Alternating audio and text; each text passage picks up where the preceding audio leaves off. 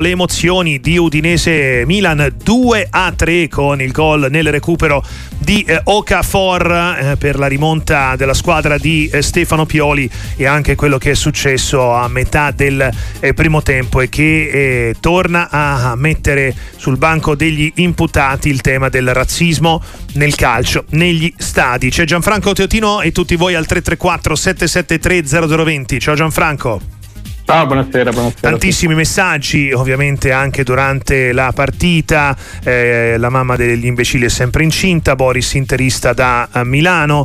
Eh, Riccardo uh, da uh, Pisa vorrebbe vedere anche solidarietà da parte dei giocatori avversari quando ci sono questi eh, episodi. E poi eh, ancora chi chiedeva la sconfitta a tavolino per l'Udinese, che poi la sconfitta l'ha rimediata beffardamente sul campo. A inizio stagione avevano detto tolleranza zero, poi perché non si fa nulla di concreto, siamo nel 2024, non si può tollerare che in uno stadio si sentano ancora persone fare versi da scimmie indirizzati ad un essere umano e poi eh, ancora tanti tanti altri che citano eh, episodi eh, precedenti poi parliamo anche della partita eh? parliamo anche della partita perché ha avuto certo. tantissime eh, sfumature e tante sfaccettature ma su quello che è successo a Udine Gianfranco tu che ne pensi?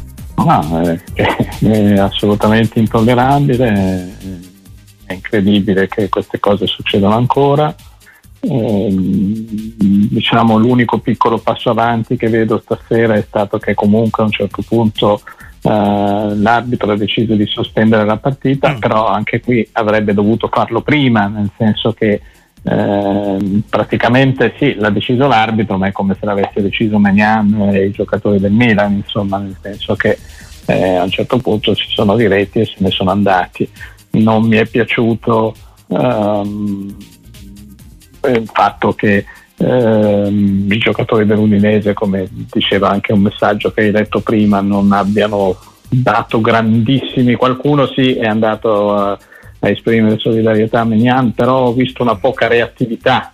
Eh, a volte in, in casi come questi si vedono i giocatori della squadra la cui tifoseria si macchia di questi episodi, eh, anche andare magari sotto la curva per chiedere di smettere, tutto questo non, non è successo, non mi è piaciuto che eh, fino a poco fa, adesso non lo so perché non sto più guardando, non ho visto eh, comunicati, reazioni o...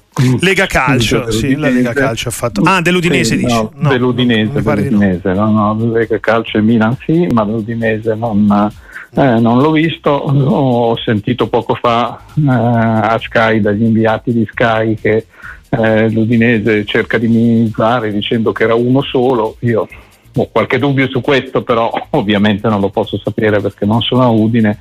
Mm. Eh, mh, eh, comunque, anche fosse uno solo, Uh, gli steward dovrebbero, se è uno solo, prenderlo e, e allontanarlo eh, subito. Anche quello è un altro, è un altro aspetto. No? Eh, quando certo, è un certo. singolo certo. o sono pochi singoli, certo. Eh, dovrebbero certo. non poter continuare. Cioè, se anche si macchiano di questa cosa, poi non può andare avanti per 10-15 minuti. Ecco. Esattamente eh. questo. Se, no, se, era uno solo, doppia colpa dell'Udinese che non ha istruito quelli che devono mantenere la sicurezza all'interno dello stadio nel, dover eh, far uscire dallo stadio chi, chi, chi, disturba a questo livello, chi, chi, fa delle cose così vergognose. Insomma. Cui, diciamo, eh, ci sono tante cose su cui poi bisogna ragionare e quando poi ne sapremo anche un po' di più sui dettagli penso che avremo le idee più chiare su, anche in, in chiave di commento diciamo, della vicenda.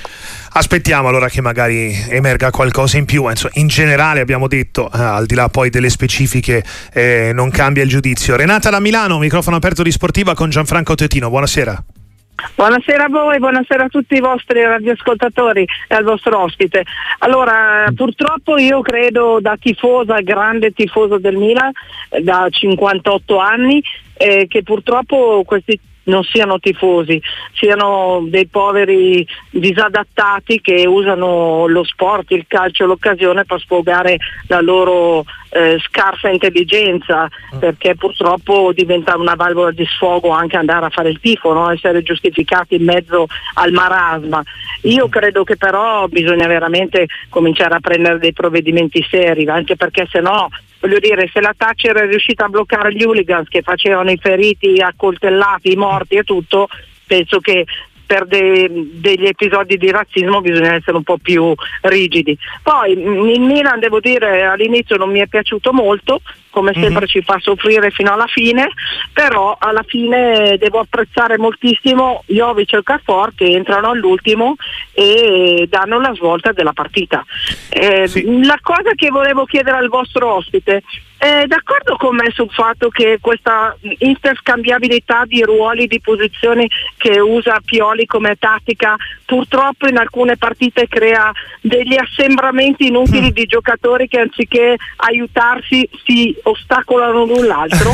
Grazie mille. E in altre parti. Eh, oggi sì, oggi è stato così anche in difesa, però non è buttata lì, tutt'altro Gianfranco, eh, perché spesso è un'arma tattica vincente per il Milan, ma ha anche un suo rovescio della medaglia. Sì, sì, mm. abbastanza. Insomma, a me non piaceva soprattutto nel periodo in cui, chiaro, per una situazione di emergenza, eh, però giocava con eh, eh, Teo Hernandez, difensore centrale, che poi però a volte si scambiava la posizione con Florenzi. Mi sembra che questa cosa, più che confondere gli avversari, confonde i tuoi giocatori, per cui eh, su questo sono, sono, abbastanza d'accordo. No, sulla partita io penso che il Milan abbia vinto una partita importante di, di, di, con, con grande volontà eh, approfittando anche della, della, profondità della sua rosa perché si sta insomma, dimostrando in queste ultime settimane eh, che in realtà poi complessivamente il Milan sul mercato ha operato bene perché magari non ha preso nessun fuoriclasse però ha preso tanti giocatori che più o meno sono allo stesso livello per cui eh, quando entrano e sono freschi eh, Okafor, lo stesso Jovic eh, possono, possono, fare la, possono, fare la, differenza. Insomma, è stata una partita un po' strana. Eh, io credo che il Milan dell'Udinese abbia so- sofferto soprattutto la fisicità, nel senso che ho visto, in, nonostante il Milan badasse al, al, possesso palla e l'Udinese si stringesse, però tutte le volte che la partita andava un po' sul, sul, sulla battaglia uh-huh. eh, ne, ne, uscivano vincitori i giocatori dell'Udinese. Uh, Tant'è vero che il migliore botta... è stato Loftus o tra i migliori, che di fisicità sì, certo, tra i migliori. Eh. Ehm, e devo dire che ci sono stati due o tre giocatori molto al di sotto no, del, del, del, della loro media anche recente. Parlo di Reinders, parlo sì. di Teo Hernandez e eh, Leao che pure è stato come al solito determinante in alcune giocate però ha giocato troppo poco insomma mm. lui deve essere un po' più eh, impegnato insomma. però è una squadra che sempre quando è sull'orlo di, di, di, di, un baratro o di una sconfitta riesce a trovare dentro di sé le forze per riemergere l'ha fatto anche stasera eh, io non, non, ci credevo a un certo punto sul 2-1. È vero che l'Udinese ha anche sbagliato molte occasioni su, per andare sul 3-1, no? dopo mm-hmm. il gol. Sì, sì, vero, vero. Eh, abbiamo detto che però, il secondo tempo probabilmente l'Udinese avrebbe meritato quantomeno, quantomeno sì. il pareggio per come ha giocato. Almeno il pareggio. Sì, sì Tra l'altro adesso la classifica dell'Udinese è brutta. È bruttina, sì, è bruttina. Questa è una brutta botta perché comunque ah. eh, aveva raddrizzato una partita che poi alla fine, alla fine, ha perso. Pioli sta parlando comunque di partita sporca in cui il Milan ha fatto fatica a calarsi e poi però nel finale eh, c'è stata quella quella reazione ed orgoglio che ha permesso al Milan di vincere, ha detto sono fiero di allenare uno come Megnan, è ora di finirla di, di, sentire certe cose negli stadi, un finale pieno di carattere, così ha detto Pioli. Poi lo sentiamo, intanto sentiamo Leonardo da Milano per Gianfranco Teotina Sportiva, ciao. Ciao, buonasera, grazie per, eh, per la possibilità. No, allora, vabbè, anzitutto sul eh, discorso del razzismo, vabbè, pagina che ovviamente si, diciamo, si, commenta da sé e d'accordo con tutto ciò che è stato detto in precedenza. Andando sul tema sportivo, ovviamente parlo da tifoso milanista, ehm, vedo, vedo, una squadra, sono d'accordo con Pioli, nel senso che una partita sporca è una partita in cui fisicamente, non so, anche tecnicamente bisogna starci dentro e um, si faticare, vedi un Milan che effettivamente um, ha sprazzi di gioco, sprazzi di calcio nel momento in cui magari perde la brillantezza del singolo effettivamente va in difficoltà e poi con i singoli di nuovo esce da, esce da una situazione difficile e riesce anche a portare a casa la partita. Uh-huh. La domanda che effettivamente volevo fare è se questo Milan che ehm, eh, ogni volta che magari inizia una partita non si sa mai effettivamente come possa andare a finire, no? Sprazzi una partita in cui potrebbe vincere 3-0, una partita in cui effettivamente che sulla carta potrebbe anche essere facile, ehm, fatica a portare a casa. Se effettivamente questo Milan con questa rosa che è effettivamente di proiezione su magari una prossima stagione riesca a raggiungere una maturità o ha effettivamente una difficoltà sostanziale per cui perda dei punti in partite dove effettivamente è una grande squadra, una squadra che punta okay, in alto. Quindi se ha margini di miglioramento a livello di continuità oppure se questo è un po' il suo, il suo livello, mi sembra di capire, no? Ok. Grazie Leonardo. Ma, Gianfranco. Ma il, il problema del Milan è che a parte Megnan e eh, per certi versi Giroud che però eh, ha l'età che ha e quindi non sappiamo quanto durerà comunque anche stasera secondo me si è battuto come un leone come, eh, come già aveva fatto nelle, nelle, nelle, nelle ultime partite eh, non ci sono altri eh, diciamo così personalità leader in campo no? Leao è un campione che ha degli sprazzi eh, che diciamo, quando lui è in serata e ha continuità eh, è quello che determina tutte le giocate più importanti del Milan, per cui è uno che fa la differenza, eh, ma non è uno che eh, prende in mano la squadra e se la carica sulle spalle. Ecco, lo fa solo in virtù della tecnica, non in virtù della personalità mm. che mette in campo. E quindi credo che per migliorare questo Milan abbia bisogno di questo tipo di giocatori eh, questo da un punto di vista di personalità. Poi da un punto di vista invece più strettamente tecnico-tattico, insomma, io continuo a pensare che manchi qualcosa a centrocampo. Cioè io stasera ho riguardato bene Adli che eh, aveva avuto elogi per le ultime partite, sì, si era impegnato, però non è quel regista di cui secondo me il Milan continua ad aver bisogno eh, in assenza di Benasser che tra l'altro ho visto che questa sera c'è, non questa sera insomma che però in, oggi pomeriggio non, non era neanche in panchina, in panchina si parla di un problema muscolare di un nuovo problema muscolare insomma, mm. per cui uno quando sta fermo tanto tempo poi quando rientra ha sempre un po' di difficoltà no? mm. per cui stasera mi domandavo a un certo punto ma perché Pioli continua a chiedere un difensore quando in fondo in questo modo un po' la questione l'ha risolta eh, c'è Sivic che comunque quando è entrato ha fatto bene e poi comunque Tomori, eh, ehm, eh, Calulu, eh, ciao, diciamo tra 3-4 settimane a 1-1 rientreranno tutti. Aldo da Varese saranno... scrivo, visto, visto, i miglioramenti di Gabbia bisognerebbe mandare tutti i sei mesi al Villareal perché anche Gabbia comunque ha fatto una discreta partita stasera, stasera pur essendo arrivato da poco. L'aveva fatta anche quando era entrato sì. con la Roma, insomma, sì. per cui eh, no, ha fatto due buone partite, per cui non, non, capisco perché voglia a tutti i costi questo, questo, difensore in più quando poi ce ne saranno tantissimi, mentre a centrocampo c'è un problema di un ruolo che eh, continua a essere scoperto perché l'esperimento mm. Krunic è fallito, questo esperimento Adli secondo me non sta, non sta funzionando, cioè nel senso che sì, fa, fa il suo ma non ha quelle caratteristiche lì e poi c'è anche un problema quantitativo perché eh, adesso insomma eh, se, se, si dovesse far male uno di loro sarebbe, sarebbe un problema insomma di quelli che stanno giocando adesso. Mm-hmm, mm-hmm. Un po' di messaggi in tutte le azioni da gol non c'è mai Leao, ci scrive un amico, Luca da Atlanta, si parla molto di Leao, mi sembra che in Italia si sopravvaluti un po', quando vedo eh, Jovic, Giroud, Pulisic, Teo Hernandez che tornano a difendere e poi segnano pure, fa questa eh, riflessione. Agonisticamente un buon finale eh, del, del, Milan, ci scrive un altro, eh, ha avuto eh, il merito il Milan il 70% di possesso palla, quindi ha meritato la vittoria, secondo secondo un altro ascoltatore, il resto ai temi di, di campo Gianfranco eh? e sì. lascio da parte per un attimo la questione Megnan, sì. anche perché ha preso la parola Mike Megnan, quindi poi più avanti lo sentiremo e lo commenteremo. Okay. Pessimo Milan, pessimo Pioli, si salva solo il risultato. Questo è Luca da Crema, forse un po' troppo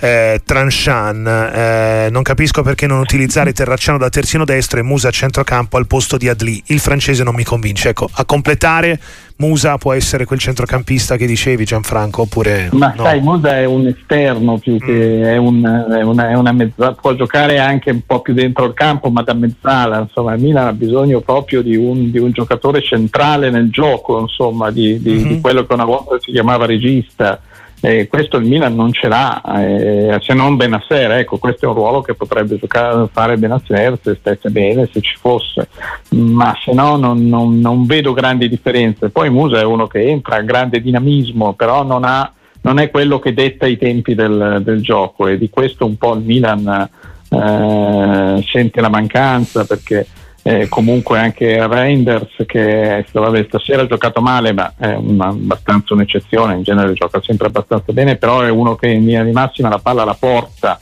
non la distribuisce, per cui è quello secondo me che in questo momento manca al Milan. Andiamo proprio a Udine per sentire la domanda di Sebastiano, buonasera. Buonasera a tutti. Eh, io più che una domanda volevo riferire l'esperienza diretta perché sta- io ero allo stadio eh, nei distinti proprio vicino alla Cura Nord e onestamente non, non, abbiamo sentito nulla, tanto è vero che quando è stata sospesa la partita eh, ci siamo chiesti che cosa stesse succedendo anche gli stessi tifosi del Milan. L'abbiamo capito collegandoci con, con Dazon, eh, abbiamo capito che c'erano stati degli avevano insultato Magnà onestamente non si è sentito molto, lo dico soprattutto perché Teotino diceva prima ehm, che bisogna, sì, non, ave, non, non, ci sono state di, diciamo, dissociazioni da parte dei tifosi dell'Udinese, io mi sarei dissociato più che volentieri, ma davvero non si era capito assolutamente che cosa, che cosa era successo. Okay. Si sarà trattato di, di qualche insulto isolato, immagino, non voglio assolutamente minimizzare, eh. è soltanto riferire quanto quanto abbiamo sentito stando lì vicino. Una testimonianza, grazie mille, grazie per avercela portata Sebastiano da Udine. Gianfranco. io non parlavo di dissociazione dei tifosi, ma di dissociazione della società, mm-hmm. eh, non, non, dei tifosi, perché mh, mm, capisco che se eh, non, non, sono cori rumorosi, ma sono insulti o ululati isolati, poi nello, nel, rumore dello stadio dagli altri settori non si sentono e quindi non c'è la, non c'è la possibilità di zittire. Insomma, ripeto, eh, mi aspettavo una della società. E, e, ripeto quello che dicevo prima, se così sono andate le cose, cioè se erano isolato uno o un gruppetto di isolati, dovevano essere immediatamente accompagnati fuori dallo stadio perché questa cosa si è comunque prolungata, no?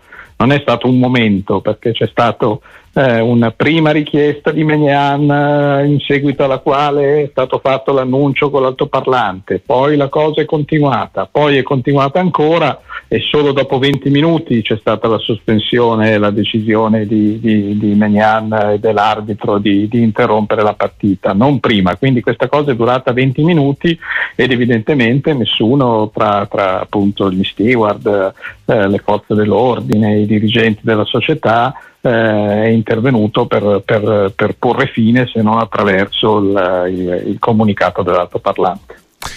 Altra chiamata al 334 773 0020, Vittorio da, Mila- da Milano, ciao. Sì, ciao. Prego. Ascolta, io volevo solo ringraziare i ragazzi e un abbraccio forte a Magnan, una grande persona. Grazie. Ok, grazie, grazie, a te. Ovviamente la solidarietà è stata uh, unanime, certo. magari eh, è, è, ovvio che eh, che è ovvio che, che, sia così, lo ha detto anche lui, mi hanno sostenuto tutti, abbiamo un grande club, un gruppo molto forte, siamo una famiglia, tutti mi hanno eh, sostenuto, poi lo sentiremo, lo sentiremo eh, tra pochissimo.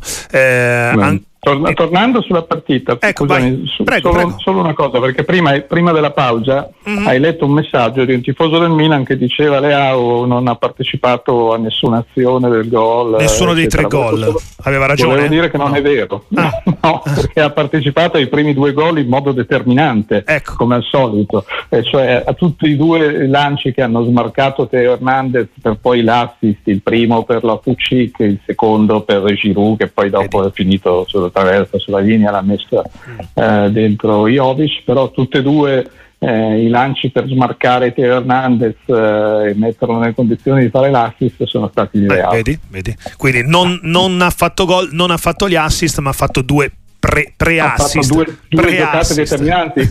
Con tutto questo io stasera non gli darei la sufficienza, però eh sì. nonostante questo, nonostante una partita insufficiente... Non si può dire che non sia entrato gol, in, nessuno dei, in, nessuno dei, tre gol, anzi eh. in due sì. Antonio da Isernia, buonasera.